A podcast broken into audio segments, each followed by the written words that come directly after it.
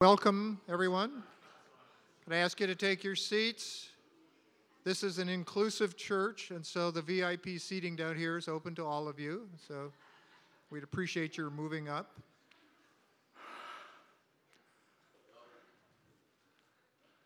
It's the most respect I've ever had. Thank you. Uh, for those of you who don't know me, I'm Steve Wheeler. I'm one of the members of the church here and also an elder, and I have the privilege of uh, conducting the interview of Frank Switzer under Frankly Speaking.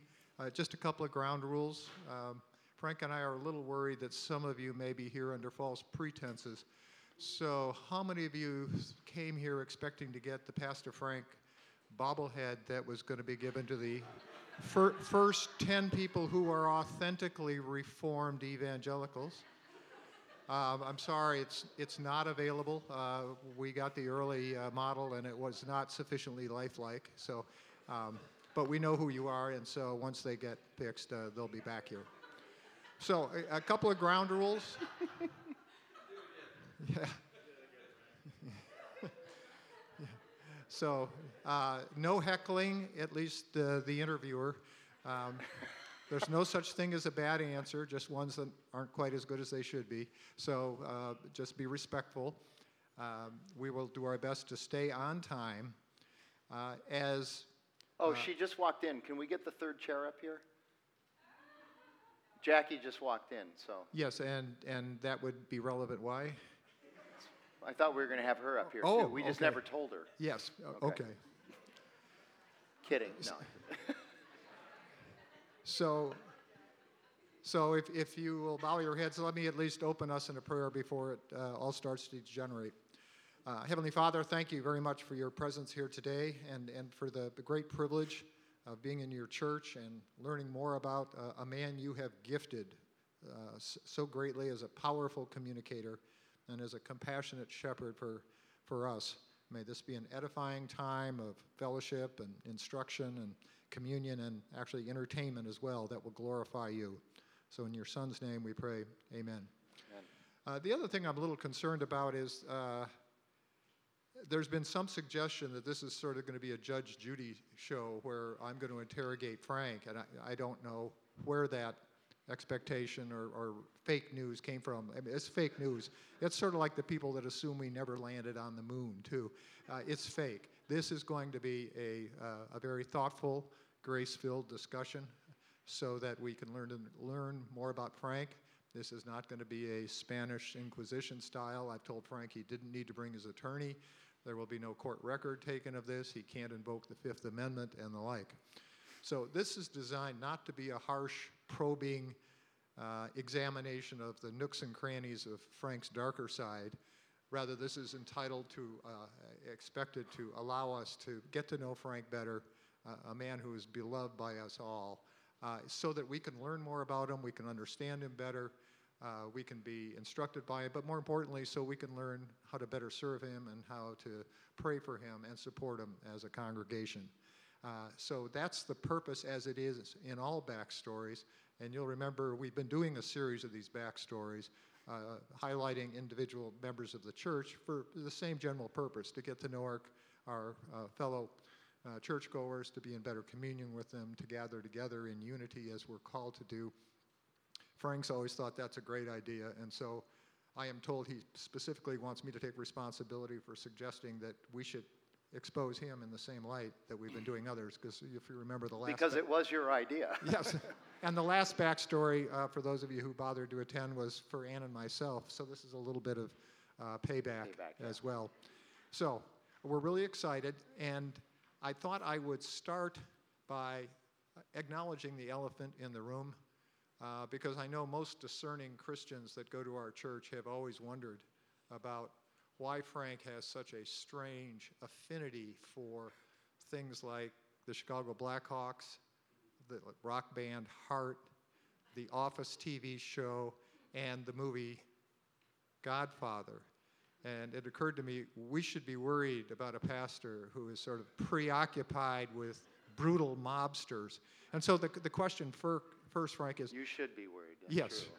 The first, first question is how did you come to that strange affinity for that, and what are you doing about it? For, for all of those things, or just for in particular? Well, I only took the top five. Okay. Well, um, I've always loved movies and I love storytelling, and uh, I even read books about movies and study movies. I study them rhetorically. I, I, uh, my master's degree is in rhetorical analysis of pop culture uh, artifacts from ASU, and so I just love studying movies and other pop culture artifacts, storytelling, and I believe that The Godfather 1 and 2 are the two best movies that have ever been made. And so I also love true crime. And the, the Godfather, Mario Puzo wrote the novel, which the novel is fantastic too. I've read it a couple of times. Um, Ira Jones actually bought me a copy at a, at a um, garage sale recently, and so I read through it again. And it was awesome. I appreciate that, Ira. See, people know me. That's, that's good. Um, and um, uh, Vito Corleone's life was roughly based on um, back uh, Joe Bonanno in New York, the head of the five mafia families, um, back when Joseph Kennedy was, was a big deal back then. And, and uh, so there are correlations there. But I also love true crime. I read a lot of true crime as well. I've read Helter Skelter four times, not because I'm planning to become a serial killer, but because it, the, the psychology of it is just fascinating. Listening to me, including, including of the mafia. So that's, that's why the mafia. Heart, I just started listening to them in the late 70s, fell in love with their music. Their music moves me like no other rock and roll music moves me, and certainly like no country music moves me. I don't think country music has ever moved me, but, um, but it just moves me in a way that um, I've never been moved by music before. Uh, they're somewhat similar to Led Zeppelin. They pattern a lot of their music after Led Zeppelin, probably the greatest band ever. And, uh, um, and, and I, uh, a week from last night, we get to go out to Ak-Chin and see them uh, again. They're in town. Uh, Joan Jett is opening for them. I'm a sinner, I know, but um, uh, it'll be a great concert, and it'll be the 32nd time that I've seen them uh, live. Yeah, isn't that sad? Um, the Chicago Blackhawks, I lived in Chicago for five years in the early 80s, and I grew up playing hockey over at um, Tower Plaza. And uh, so I've always loved hockey. I've always loved the Phoenix Roadrunners. Um, hockey's always been my favorite sport. Um, and so the Blackhawks just became my team because I lived there. And, um, and they're still my favorite team. Even when they stink like they do now, they're still my favorite team. Uh, we've already, Jackie and I already have our tickets for the two times they're in town this coming season. So excited about that. Thank you for your tithes and offerings. And The Office is just really good and gives you good one-liners for sermons. And what, what what's the another one? No, that that's more That's than plen- that's more that's than more I than needed to hear. okay. Yeah. So so Yeah, to better I'm- understand the uh, the, behavioral origins of, of this, uh, do a little flyover quickly on your sort of chronological background, where you grew up, Okay. that sort of thing. Uh, I was born and raised here in Phoenix. I was born at Good Samaritan downtown when it was a one-building hospital. It's now Banner University. It was a one-building hospital at the time. In 1959, uh, the population of Phoenix at that time was about 350,000 uh, people. I went to North Phoenix High School. It was still called North Phoenix High School in the mid 70s when it was built in 1933 uh, at Thomas Road and 12th Street. It was in North Phoenix, if you can imagine that. We're two miles north of that, and we're, we're not anywhere near the northern part of Phoenix. Finally, in the 90s, they decided they weren't North Phoenix High School anymore, so they just changed the name to North High School. Um, then I, I eh, went to NAU for a year. Um, Is that for the school or your participation that no, for to? my, my ability to be a student. I was not a very good student there. It wasn't NAU's fault, but I blamed them, um, which I think most students would do. And uh, came back here and got a job selling shoes at Christown Mall, and I still call it Christown. I will never call it Spectrum. Uh, true Phoenicians call it Christown, not Spectrum. Um, I think it's awful that they renamed the mall to rhyme with a part of the body that's not that pleasant. So, um, are we recording? Yeah, okay. Uh, anyway, so at Christown, I worked there for two years uh, for Baker Shoes and uh, uh, uh, did really well. I was on commission, loved it, got promoted. The company moved me to Abilene, Texas to open a store there uh, in the Mall of Abilene, which was brand new. Had a great time there, and uh, a little less than a year later, they moved me to Chicago, where I ran three stores in Chicago in succession, the last one being on State Street. What an experience, I'm telling you. What an experience.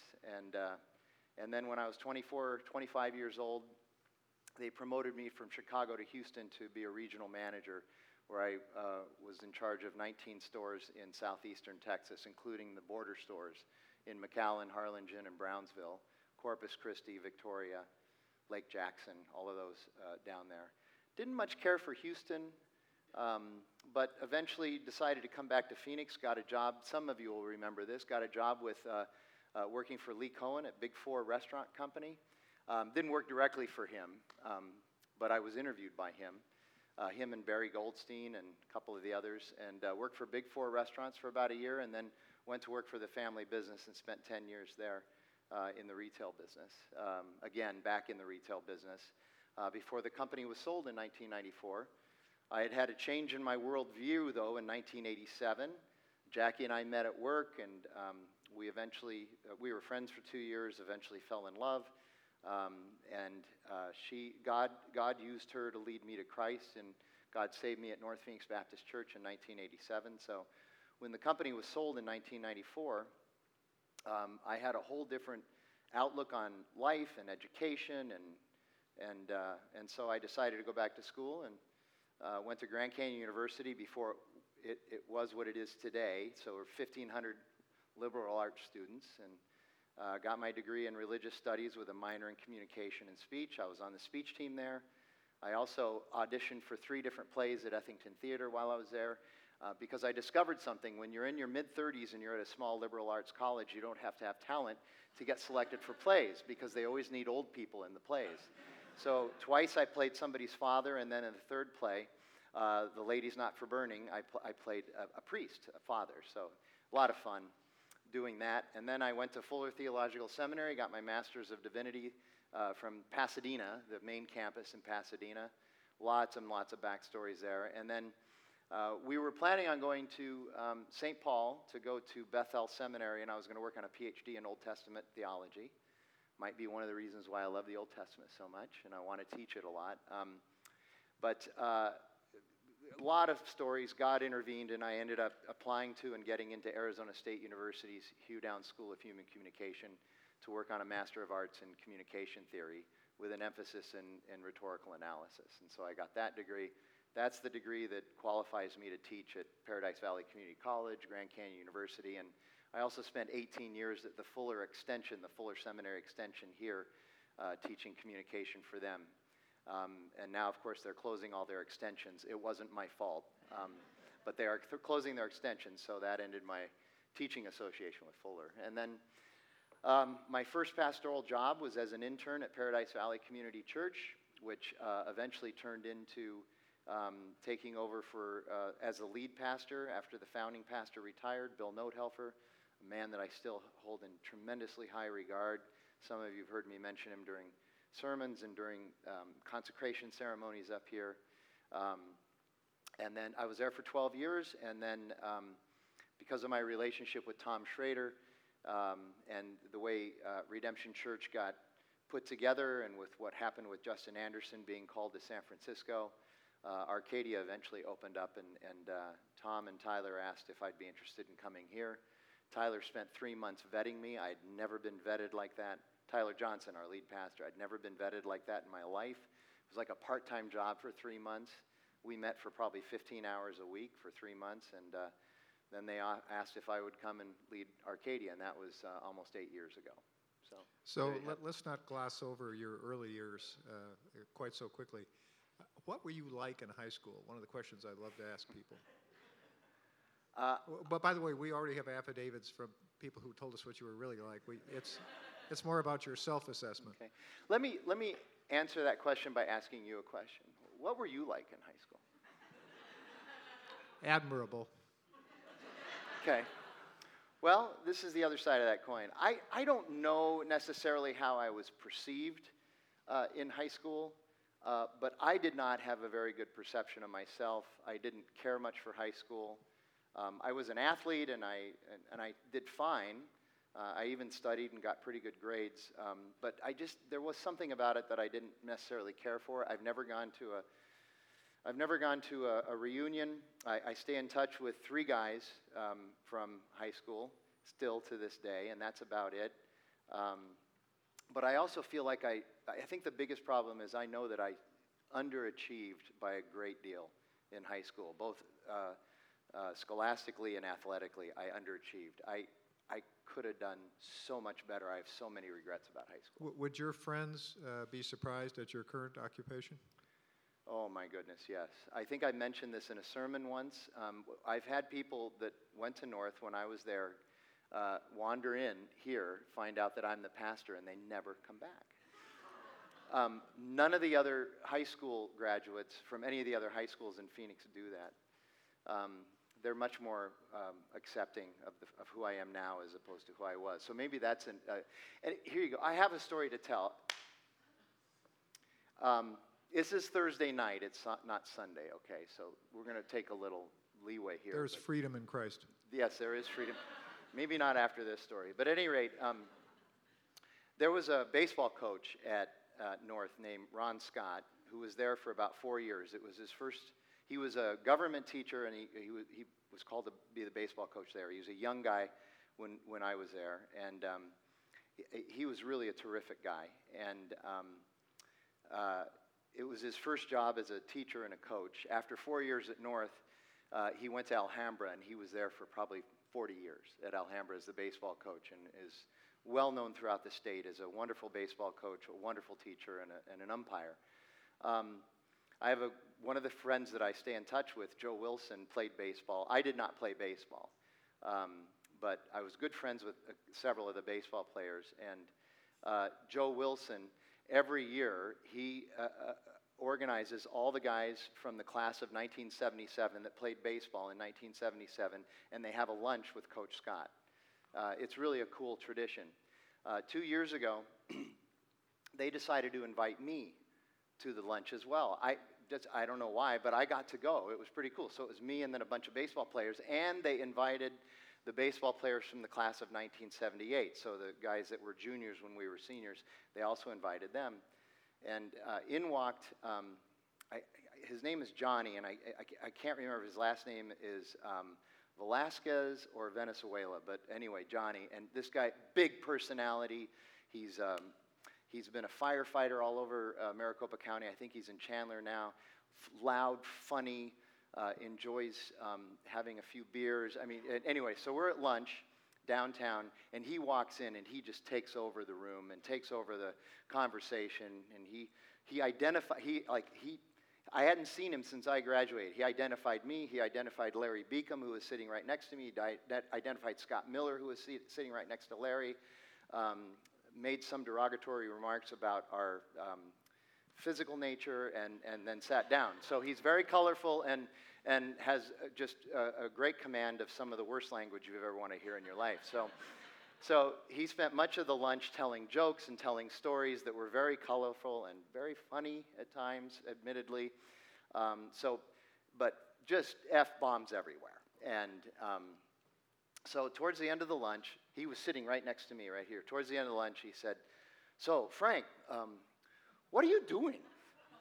What, what do you do now for a living? And I said, Johnny, you would not believe it if I told you. Because he's been just dropping all these F bombs, you know, right next to me. And that was the least of some of the stuff he was talking about. And, uh, and um, I said, You wouldn't believe me if I told you. And, and he said, What are you, a neurosurgeon? And I said, No, not quite. He said, Well, what do you, what do, you do? And I said, Well, I'm, I'm a pastor of a Bible believing, Jesus loving church. And he said, Me.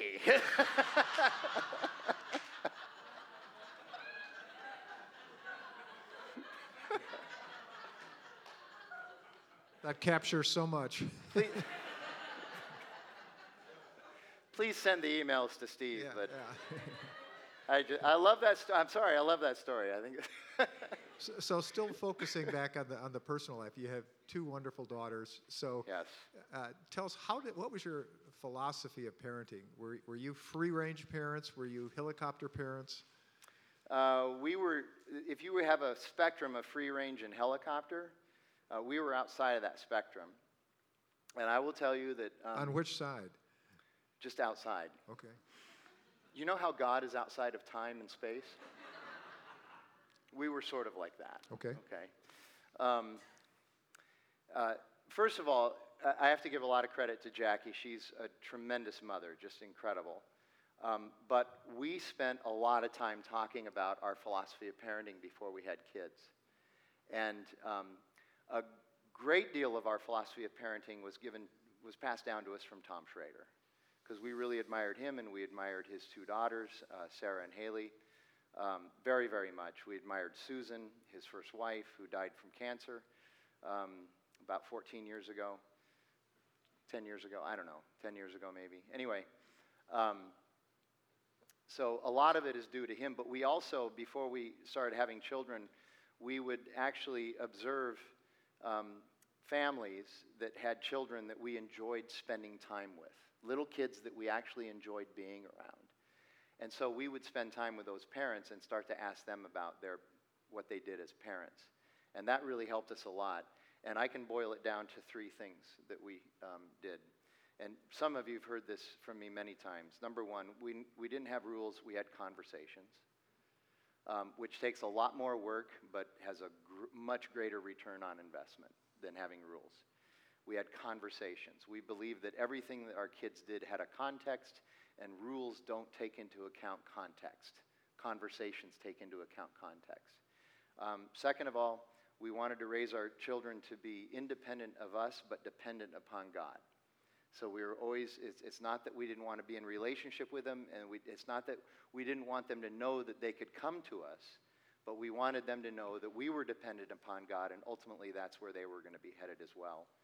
And then, um, third, we wanted to raise them to be good decision makers. And so we started very early with them with the simplest of decisions, but helping them to understand what it would be like to make decisions and then have to live with those consequences from little kids so that they would have the ability to think critically and make good decisions when they started when they got into those years when you need to be able to think critically and make good decisions like whether or not you're going to get into a car with a 16 year old who just got her license and thinks she knows how to drive which Shelby did not because she got nervous about it because she made good decisions and that car ended up in a T-bone accident very devastating to the children that were the 16 year olds who were in that car. And specifically, she didn't get in that car because she thought through how foolish it might be to get into a car with a driver like that. Um, there's more to that story, obviously, but that's just one example. So, uh, conversations, no rules, independent of us, but dependent upon God, and to be good decision makers.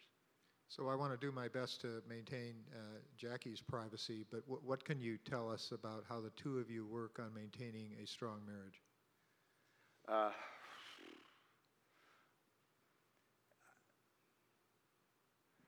I, am not sure how to answer that because, um, at least from my perspective, I've been blessed with the fact that uh, when I have spare time, the first thing I think about what to do with it is that I want to be with Jackie.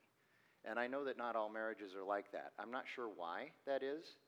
If I'm just if I just hit the jackpot or what, or if it's because of who Christ is in me. I'd like to think that's what it is, but um, I think that one of the reasons we have a good marriage is because we really truly delight in each other. We want to be with each other, and we love doing things together. We have our things that are separate. She does not like distance running, and I've been a distance runner um, for 45 years of my life. More than that, 48 years of my life. Um, uh, I cannot play volleyball. I love watching it, but I can't play it. They pay me money to stay off the I- court. Explain why that's relevant. would- Not everybody well, may know. Jackie is an exceptionally good volleyball player and a wonderful volleyball coach, high school coach, club volleyball coach. And at the age of 52, she's still playing highly competitive co ed and women's volleyball on travel teams. She goes out of town all the time to play on these, in these tournaments all, all over uh, the United States. She's an incredible volleyball player. Well, she does that, and I run. Um, but other than that, we both love movies. We both love shopping. I know that's weird. I do like shopping. I think it's because I have a retail background. By the way, Jackie was in the retail business with me too. And this is 30 years later.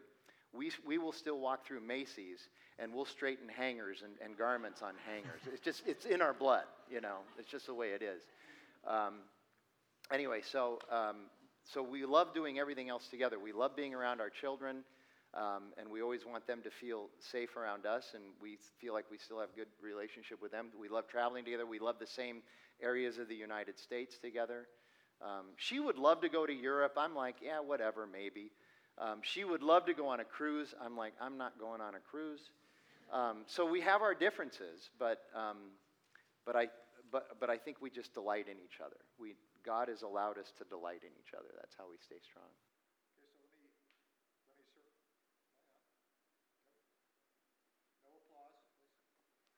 Batteries dead? I bet you the batteries are dead. Stephanie, can you get. Is this. Is this on? I, th- I think we got a battery problem. See that? Okay. So we need batteries. So go ahead and ask me, and I'll repeat the question. Can don't, you don't, you can't use that mic. Sorry. you can't use it because it won't record.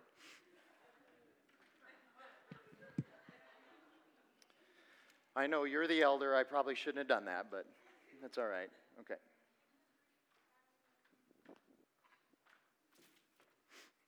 Maybe these batteries from last night will be okay.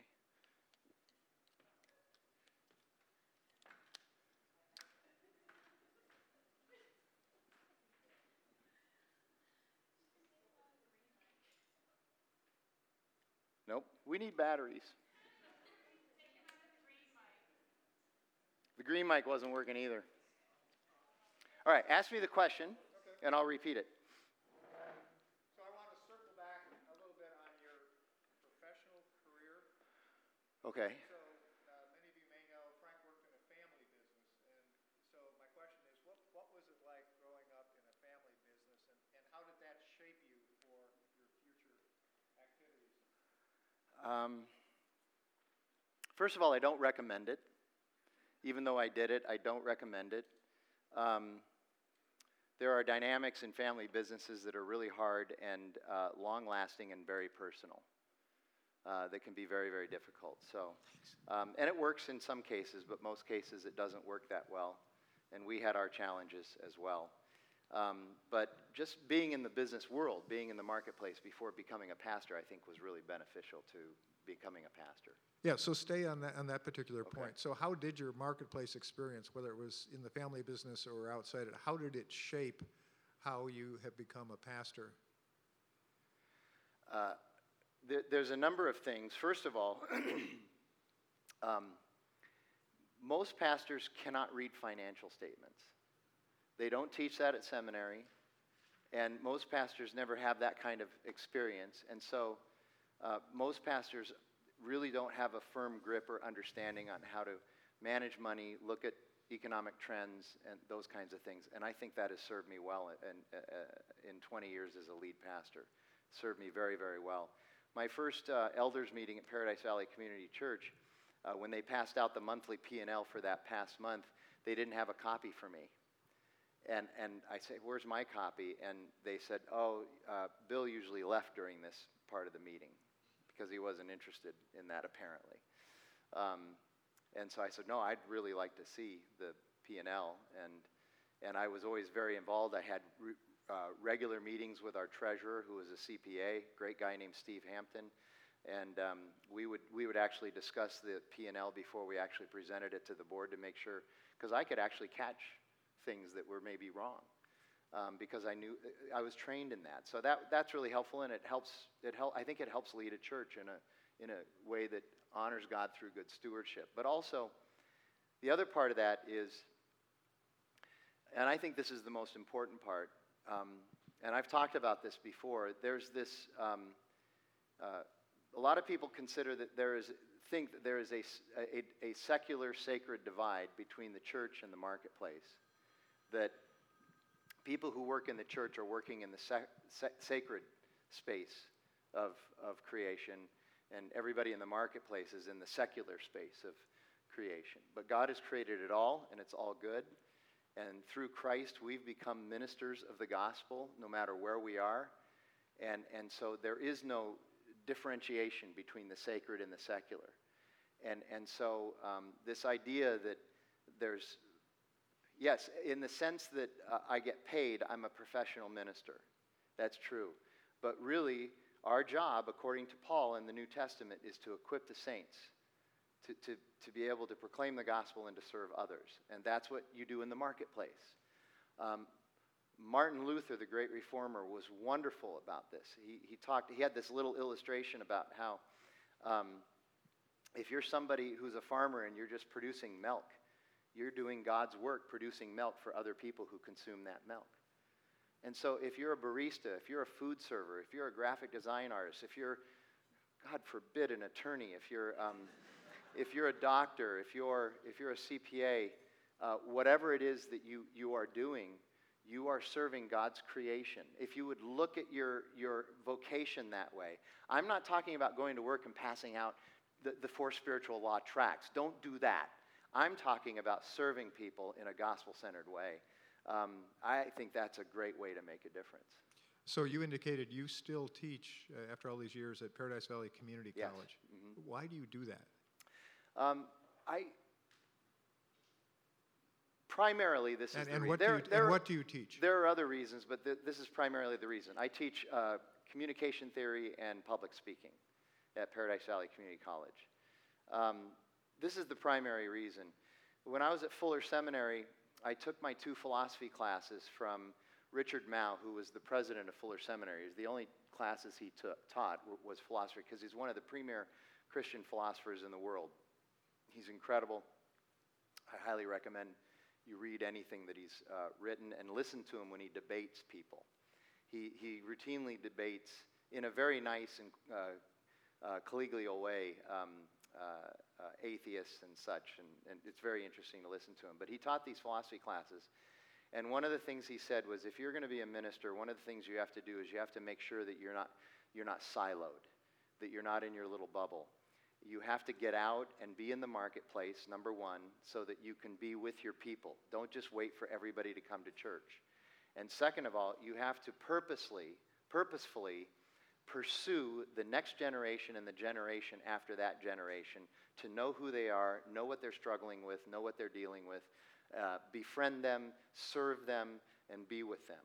So that's one of the reasons why I'm at Paradise Valley Community College teaching there because um, every semester, spring and fall, as long as I get a contract, I get anywhere from 60 to 80 uh, 18, 19, 20, 21 year old students that I get to do that with, and, and I get to understand the next generation better. Uh, and it's interesting how uh, the first day of class, a lot of them are a little bit leery of me, um, but by the end of uh, by the end of the semester, there's there's a level of confidence that they have that they can come with me, come to me with stuff, and and some some of them end up in our churches. And aren't you recognized on campus as having one of the most popular classes as well and well attended? I, I, I don't know if that's true. I hear that, but I don't know if that's Yeah. true. I've, I've always, my classes have always made, but, you know. So I've asked you some personal questions and then some professional, non-church questions. Let me turn over to the spiritual side for, for a moment with a, with a few questions. I'm just checking how much longer I have to be up here. Okay, go ahead. Go ahead. This, we've got time. okay.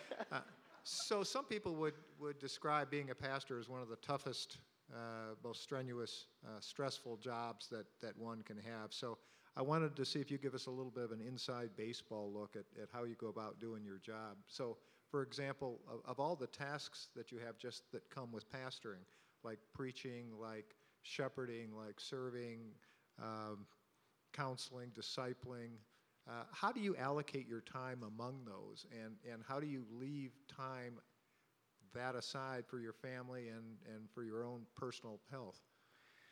So I would say that um, my weekly schedule is about 50% uh, what I've planned, and 50% of it just happens to me. Um, that's the life of anybody in, in vocational ministry. And in fact, in some ministries, uh, it's more like 20% is planned and 80% happens to you. Um, so that's one thing that you have to consider. Um, let, let me say this before I go on and talk about all of that. And if there's something specific you want me to get at, uh, uh, tell me. But let me say this uh, being a pastor is hard. There are things about being a pastor that most people have no idea about, never consider, don't understand, and you can't know about it until you actually do it. There's just no way that you can understand it until you actually do it. Having said that, though, um, being a lawyer is really, really hard. And there are things about being a lawyer that you have no idea what it's like until you actually are a lawyer. Um, being a food server is really, really hard, and you have no idea what it's like to actually be a food server and have to put up with rude customers who don't tip properly uh, until you've actually. Do you see where I'm going with this? Um, I think there is a sense in pastoral ministry a little bit too strong by many pastors of sort of the poor me in my pastoral ministry attitude. Um, 53%, according to um, the most recent uh, studies, 53% of pastors, if you paid them the same money to do something else, they would do it like that. Okay? I'm part of the 47%. Um, I don't know that there's any amount of money you could pay me to do something else because I believe this, that I'm called to do this, even though it's really hard sometimes. Um, but it's a privilege to be called. And, and so when it's hard, it's hard, but, but I'll tell you, when it's good, it's, it's, it's extra special good, like nothing else that I could ever um, describe.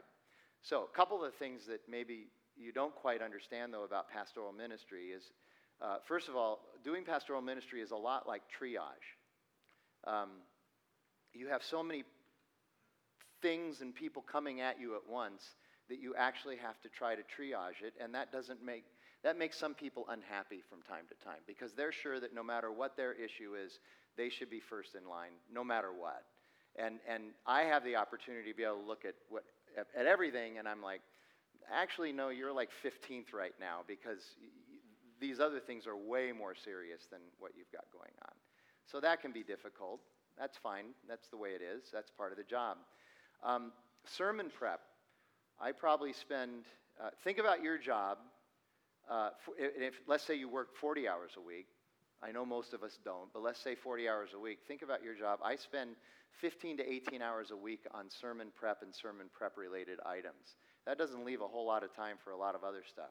And I'm in a lot of meetings and I have a lot of appointments. And, and because of the demographic of our church, which I think is the greatest blessing of this church, I do a lot of premarital and I do a lot of weddings. That's been a lot of fun to be involved in that. But that takes a lot of time um, as well. And here's the third thing um, most people do not understand what happens to a speaker's body physiologically when they speak three times in, in one day. And it's not just that you're up giving a, a like your sugar your, your um, sugar stick speech that you give everywhere that you can whip out. You're, you're, you have to have something new every single week um, based on the material the greatest material in the world but still you have to have something new every single week. And in that process you're also baring your soul. So this isn't this is public speaking but it's also a, an exquisitely different and challenging kind of public speaking most people have no idea what happens physiologically to your body when, when, when you do that.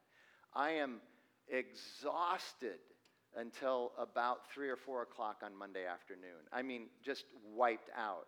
Um, and I know a lot of people will say this to me all you're doing is standing up there and talking. Okay, you just have no idea what that is actually really like to, to, to have to do that. Um, lots and lots of pastors um, deal with headaches and and um, migraines because of that.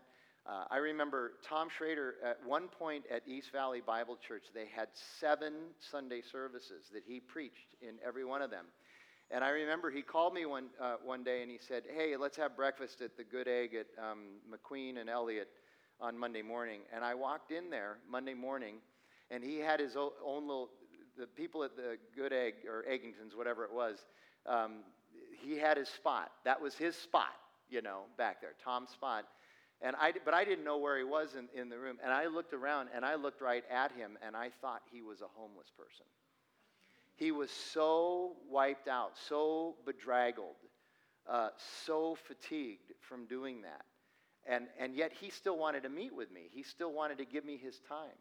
Um, and I sat with him, and it was just, it was amazing to just look at him and go, this is what happens to somebody who speaks seven times and you bare your soul. As a pastor, you're baring your soul. And you're opening yourself up to a lot of people who think they know more than you do. And some of them do. um, but they want to make sure that they express it um, as quickly a- as possible through any means possible. So those are some of the challenges that we put So, up with. so staying on the inside baseball uh, Mm-hmm. uh, side of this for a moment, what doctrines, theologically, what doctrines of our faith are the hardest for you to teach or are the hardest for our congregation to understand and apply? Well, Jackie would tell you, and I think I agree with this, I don't have any problems teaching anything. It's just uh, that I know that there are certain things that we're going to teach that are, are not going to be well received, or that are going to be received in such a way that, um, that no matter how well we teach it, people just aren't going to believe. Uh, they're not going to accept it. And so um, the doctrine of, of uh, the doctrines of grace would be one of them election, predestination, all of that. And I know, I know that's really some hard stuff. Uh, we talked this last Sunday about one of them the idea of retributive justice. People want to think of God as only uh, a God of, of restorative and redeeming justice, but He also is a God of retributive justice.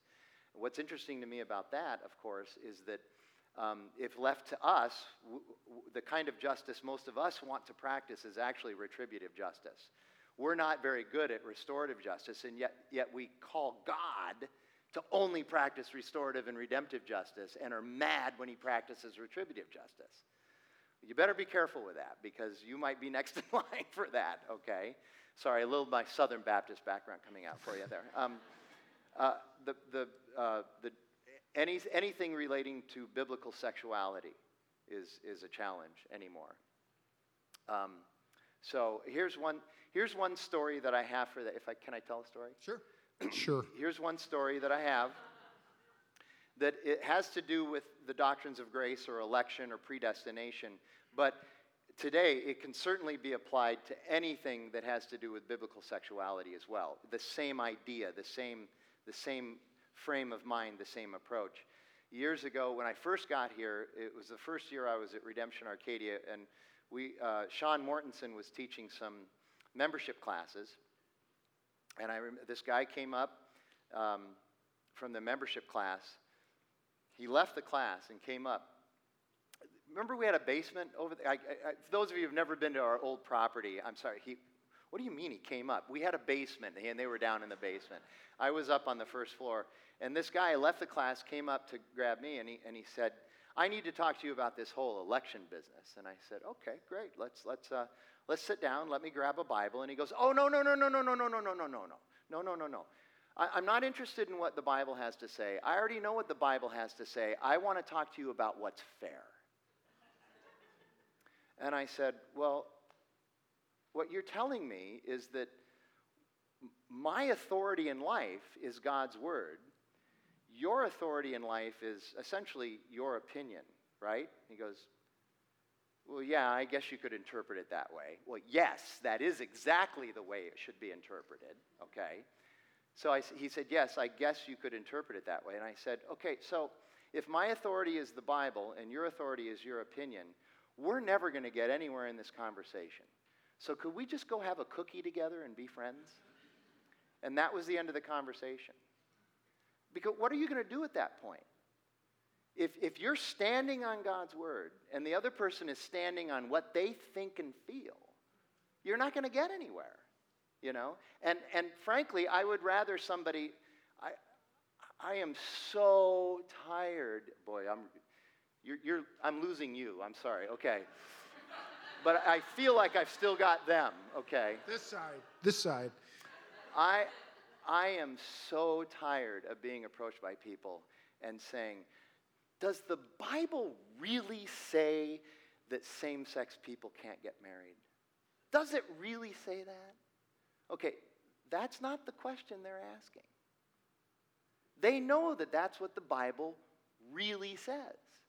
What they're saying is, Can't we fudge on that? I'm really uncomfortable and it's unfair, and I have a brother, or I have a sister, or I have a friend. That's what they're saying.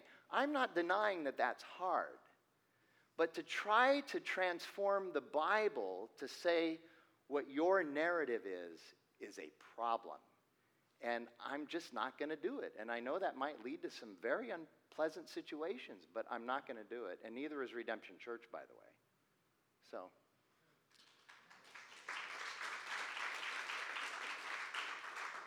By, by the way, I have a sister who's married to another woman, so I get it. I get it. Okay? And I love her.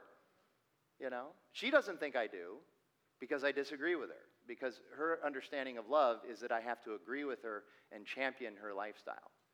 That's the only love that she will accept. That's not love. That's not a definition of love. So the Bible tells us that the Apostle Paul had a thorn in his side, a thorn that is mm-hmm. not well described, and that he prays uh, assiduously that that thorn be removed from his side so he can do his work more effectively. Do you have a thorn in your side? Yes, elders. I feel like we're in one of these dating shows and the question's been rehearsed and the answer, and you're supposed to all chuckle at how clever that was. Uh, Frankly speaking, what's your answer? Okay. Um, I, I, I'd really like Jackie to say something about this if she thinks. You, just keep me on keep me on the right path here, okay? I think my thorn in the side. Um, it, there, I have two thorns. Um, one is that uh, Luke Simmons, who is, some of you know Luke, he's the pastor of our Gateway congregation one of the greatest guys I know. Um, he once said, uh, ministry can be a black hole. There's always something else to do. Uh, one of my thorns is that I am too easily sucked into that black hole. I have a Sabbath, but even on my Sabbath, I'm anxious and nervous about wanting to go and do more. And that's a problem because you need a Sabbath. Um, so that's one of my thorns. The other thorn that I have is probably uh, that I want to say yes too much because I'm worried about um, what people might think of me. Is that too honest for you? No? Okay. All right. Yeah, so, So- that's my other thorn. So f- flip the coin a bit. Uh, no, wait, let me ask. Uh, Jack, is that, would you agree with that? Is there anything else? Do I have any other thorns?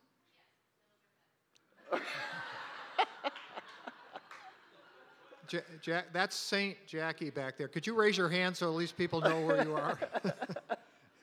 okay, so let, let's turn the, uh, to the other side of the coin. What, what area uh, would you like to see the congregation improve on?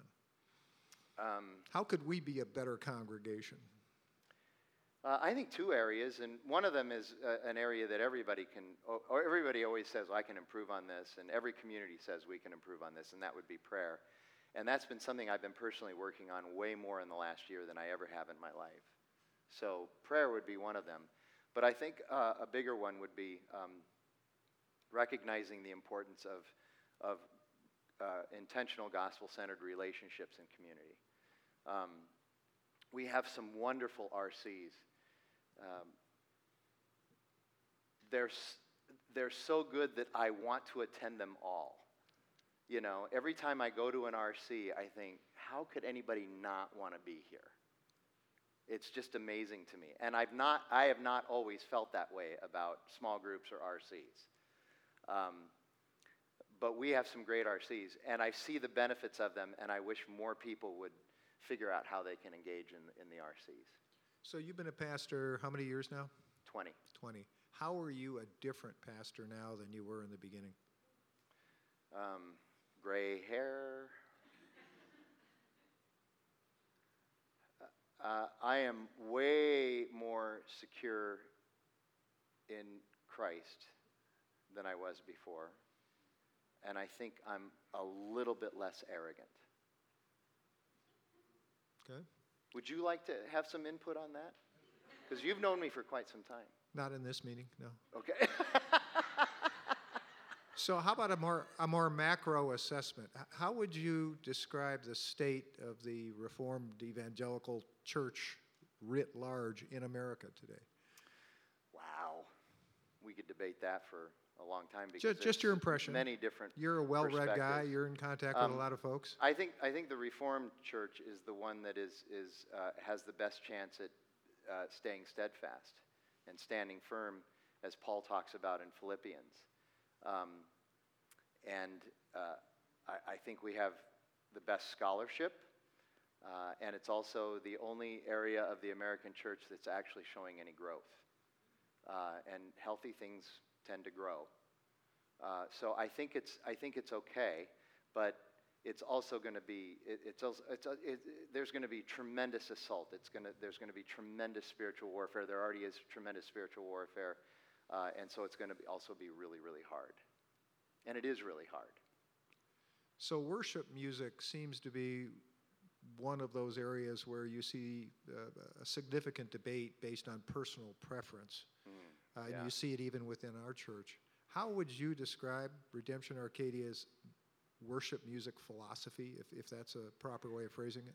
Our, our worship music philosophy is pretty simple. We, we look at the uh, words in the songs, and that's what drives whether or not it's going to end up um, on, here on Sunday uh, and not necessarily the style of the music. And we know that the style isn't for everybody, um, but it's the words. The words are the most important thing. As long as it, it's um, centered in the gospel and centered in who God is rather than centered in who we are and centered in what we want, um, uh, then the, the, the song has a chance to make it into our worship set.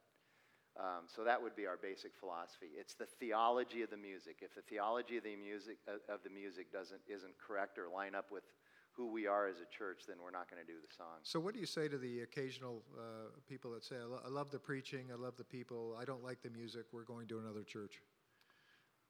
Yeah, you can do that. I, I don't know what else to say because we're not going to. If here you go. Here's a little illustration from the fact that I was in the marketplace for so long, for almost 20 years as well.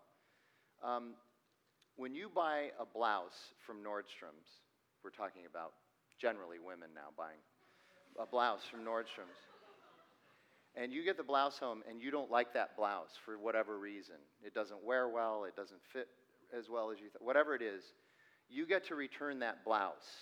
You have the right to return the blouse and Nordstrom's going to take it back because the customer is always right. Correct? So uh, you, you, have this relationship with every uh, customer service oriented person in your life, from your barista to the person you buy clothes from to the to um, the person you're buying your food from, your restaurants, or the, the food that gets delivered to your house, Amazon, everybody will take everything back. You are always right, right? Right?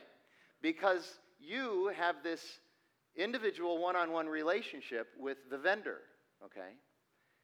What happens now is people walk into the church and they want that same individual one on one relationship with their vendor of spiritual goods and services. So if I don't like the music, I have every right to go and tell the pastor to change the music. And people are shocked when we say we're not going to change our music. Because changing the music, when you return a blouse, it doesn't affect anybody else. When you change the music, it affects the entire community. How selfish and self centered is that? Seriously, think about it. This is very convicting for some of you in this room right now. I know it is. But how selfish and self centered is that? Okay, that you are, and by the way, if we change the music for you, what's to prevent us next week from, to cha- from changing it for the next person, and then the next person, and then the next person, and then the next person? It's ridiculous. And is that the area where you would get the most sort of questions, challenges, or complaints oh, about cer- the church? Certainly. Yeah. Um, but you ask the question, and my answer is yeah, you need to go to a different church because there's churches that have music that's just wonderful for you and you'll like the music. But you know what? You may hard? not like the preaching, you may not like the small groups, you may not like the parking, and the coffee may suck. but you're a consumer, so you're going to have to figure that out and deal with it. Okay, so church is like a family. It's give and take. You, you got to put some skin in the game. You don't get to just take skin out of the game. So you obviously get worked up about some of this stuff. So, so I told you this would be dangerous. Yes. So, so when you're stressed out, how do you uh, decompress? How do you chill out? Do you have hobbies? Do you collect stamps? Um, mostly, Barbie mostly, dolls. Mostly, I go out to eat with you and Jim Moreland and yell at you. um, besides going out with you and Jim Moreland and yelling at you, um, I, you know, pastors need a safe space. I will tell you that there are some of the other lead pastors who actually um, feel like I'm their safe space. So they come and they vent to me when they just need somebody. They just want to go, you know what? you know. Um, Because that happens sometimes. Um, I, it doesn't ever happen in any other business. So, right, Carrie? yeah, right. Anyway, uh, so what do I do? I run. Uh, if, if I was not able to run, that would be, or, or exercise. That's you a run, big part of do of you run to something or away from something? I run away from something and then I run back because eventually I have to get back. So I, I run four days a week. I ride a stationary bike three days a week. I enjoy hiking. So a lot of it is exercise. And then, you know, I have my shows that I like to watch. That's part of it too. Is I enjoy watching shows with Jackie. Jackie and I both love to watch shows. And uh, Jackie likes it especially, some of you know this, Jackie likes it especially because most of the time her feet end up in my lap and she gets a foot rub. So. Aw. But see, that's how I get to watch my shows instead of her shows. Okay, so, so two, two wrap-up questions. Are we really almost out of time already? Well, I am, yeah. We have 17 minutes to go. You told me not to open it up to the crowd. so- Right, but we have 17 So stretch minutes. the answers out to these two questions. Do you want to go back to some questions? Uh, yeah, we started off with I feel like now you're the one who wants to get this over with. no, I, I'm a bit of a time Nazi. I like to end on time. Uh, so, tell me what is uniquely rewarding about your job. uh, working with people. Yeah, That doesn't stretch the time out. much. serving people. Yeah, working with people, serving people. It's also one of the greatest challenges. So, how can we pray for you and support you? I feel like we're wrapping up. Yep. Um, first of all, I want to finish well, but I'm not finished. I've been wrestling with that the last um, year, year and a half about what's next for me. Uh, seriously wrestling with that. And I'm fairly convinced that at least for the next three to five years, what's next for me is Redemption Arcadia. I was thinking in terms of something else like seniors ministry or uh, some other thing where a younger person could come in here and really lead the church into its next chapter. But uh, I, I, I'd have to really unpack some prayers and some conversations with you. But I've been convinced that um, for whatever reason, God has me here at this time in this place uh, for this specific purpose for at least a few more years three, five, three to five more years, at Okay. least. So, Okay, since I have the time, I have another couple of questions. Uh, Okay. one you told me not to ask. So, okay. uh, uh, my experience has been we have people of uh, many different political persuasions on, on different issues. So, I guess I'd appreciate your take on the extent to which you would urge the congregation to become involved in the political uh, system, uh, regard, I- regardless of whether or not you agree with their, their statement on a, either a candidate or an issue. I think, I think everybody needs to be involved, but if you are involved in such a way that, it, that it's obvious that it's your false God, that, that you got a problem. And way too many people are involved in a way that it's become their false God. Um, if you really think that um, Donald Trump is going to ruin your life, uh, you need to get a life. And if you really think, if you really thought that Barack Obama was going to ruin your life, he didn't ruin it, did he? He, you know, he didn't do it. Neither did Bill Clinton. Neither did George Bush. Maybe Nixon, but um, but I, I, I, the, the the level to which people go on the political stuff is is um, indicates that it's our it is our big and essays have been written about this. It's our biggest false god in America today. Politics, whether it's left or right, it doesn't matter. Politics is our biggest false god in America today. Politics is never going to save you. It's never going to fulfill you. It's never going to give you what you want. Never, never, never, never, never. That doesn't mean that you shouldn't be involved, you shouldn't vote, you shouldn't try, and you shouldn't serve. But if you think that this is actually going to um, bring us this utopia that you've got in your mind, it, it, it, it's just not going to happen. So, um, but on the other hand, I think that especially as we get into Exodus, we have to deal honestly with some of the parallels between the Egyptians and uh, our country right now.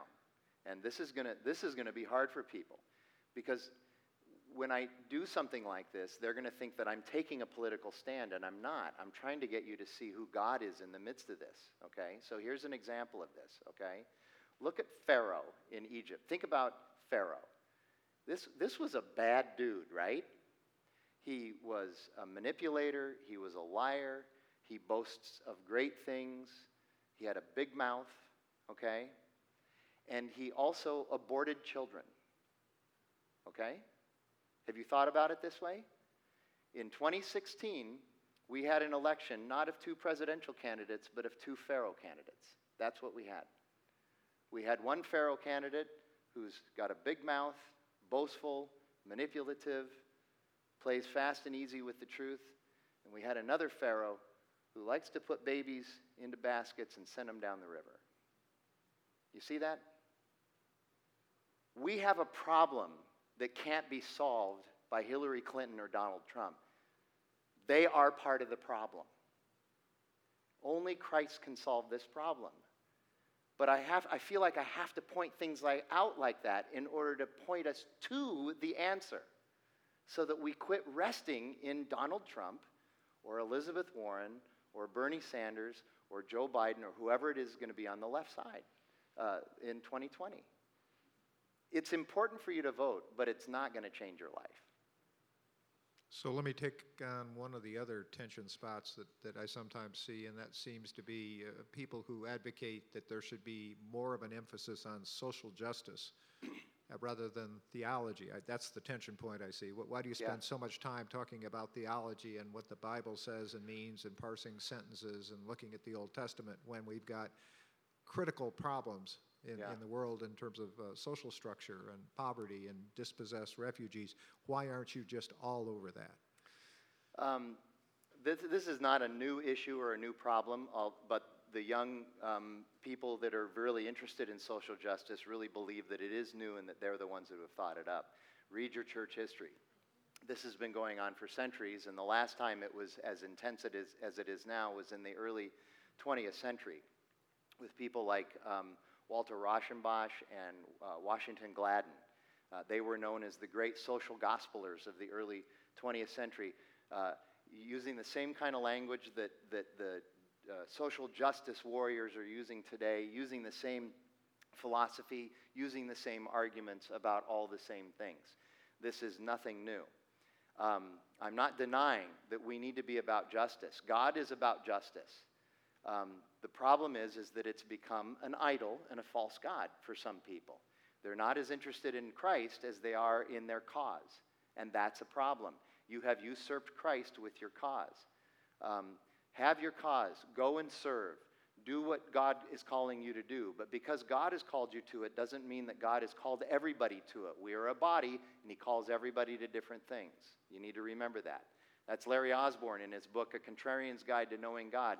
He says, You need to understand your passion is not my passion, nor does it have to be. I have my own passions that God has given me.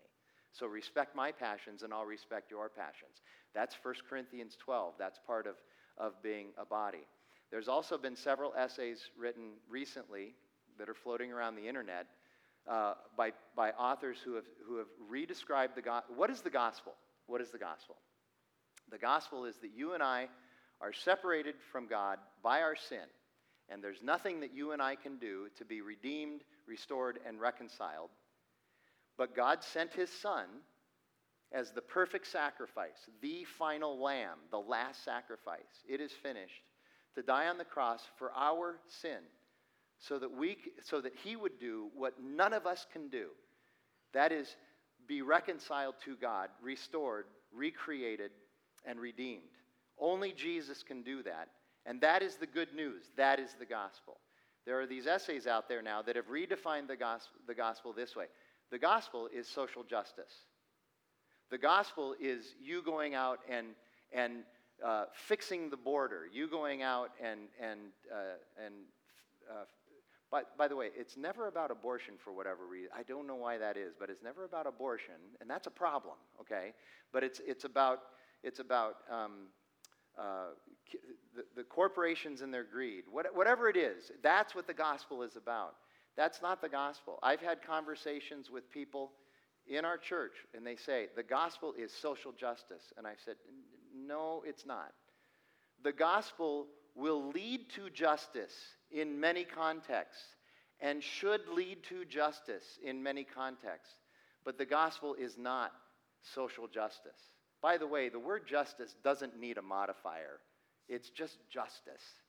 It, whether, no matter what, it's justice, it's either just or it's unjust, okay? But the gospel can lead to justice in many contexts, but it isn't just about justice. It's about mercy and grace. It wasn't just that God came and died for us, it was merciful and graceful that God came and died for us. That's what the gospel is. So I'm not against justice and I'm not against all the social movements. I'm just very, very careful to jump in the minute one happens. I want to see what it's really about, what the motivation is. Is it an idol? Is it, is it ethical? Because some of these movements aren't even ethical. You got to be careful with that. Um, and is it gospel centered? And then maybe we can have a conversation about it. But I'm telling you, the idea of walking in and going, What are you doing about this? And it was just in the newspaper yesterday. You know, well, we need some time to explore it, you know.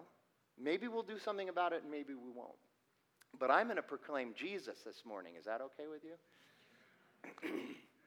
Are you done being on a roll? Was I on a roll? Did, Yes.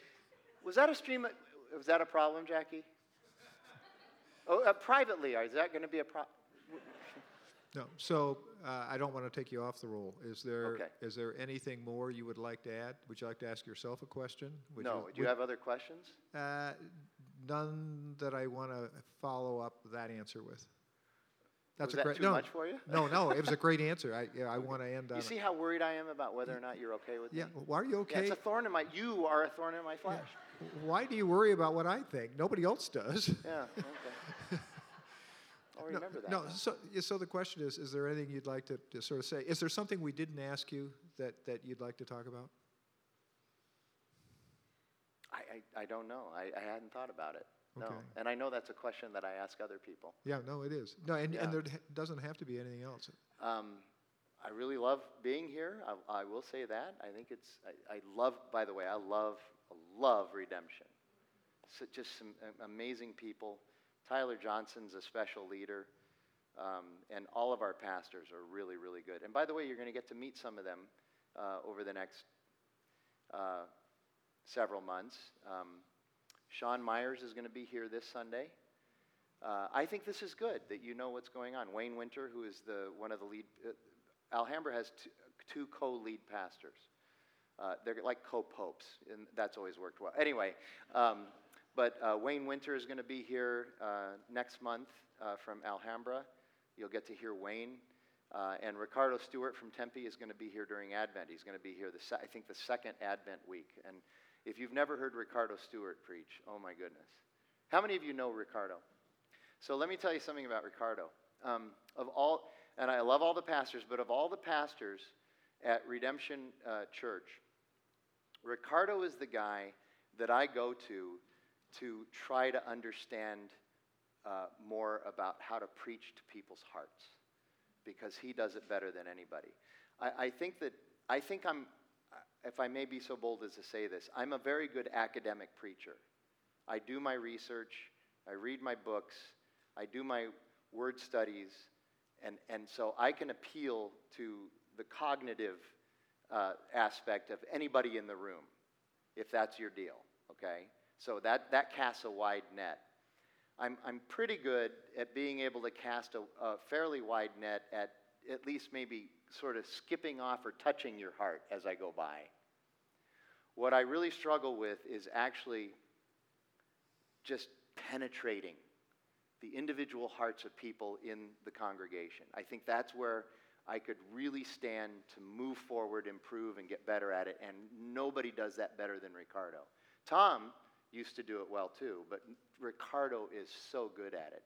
He just has that gift, that ability uh, to be able to do that. And so I spend a lot of time when I get an opportunity just talking to Ricardo about that. So he's coming in December, and I think you shouldn't miss him when he comes.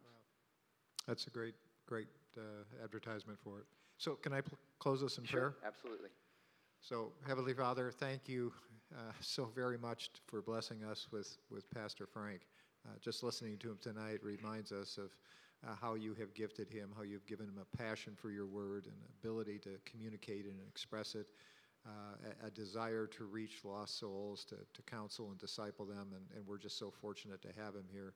So, as, as we leave tonight, uh, uh, we ask that your Spirit will strengthen and guide us as the congregation to, to continually pray for Frank, to pray that, that he have an increased, an increasing love for Christ and his word and his people, that, that he have a great relationship and a strengthening relationship with Jackie, that, that he maintain good health, that he can serve and preach and uh, shepherd uh, all of us faithfully, and, and that we can provide the support and encouragement and wisdom that, that he would call us to provide as, as the body of Christ. And we ask all these things in your son's name.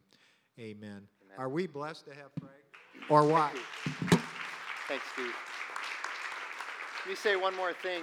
Um, let me mention one other thing. In two weeks, two weeks from tonight, September 5th, um, we're going to have our next backstories, and we're going to interview Chuck Coughlin. How many of you know Chuck? Okay. Uh, this is interesting, piggybacking on one of your last questions. Uh, Chuck moved here 35 years ago um, because John McCain asked him to move here uh, to work on his first political campaign in Arizona. And Chuck is a political consultant. And understand, he is a Christian as a political consultant in today's political world. This should be a really interesting backstories. You don't want to miss that. So that's in two weeks on September 5th at 6:30 here. Okay? Yeah.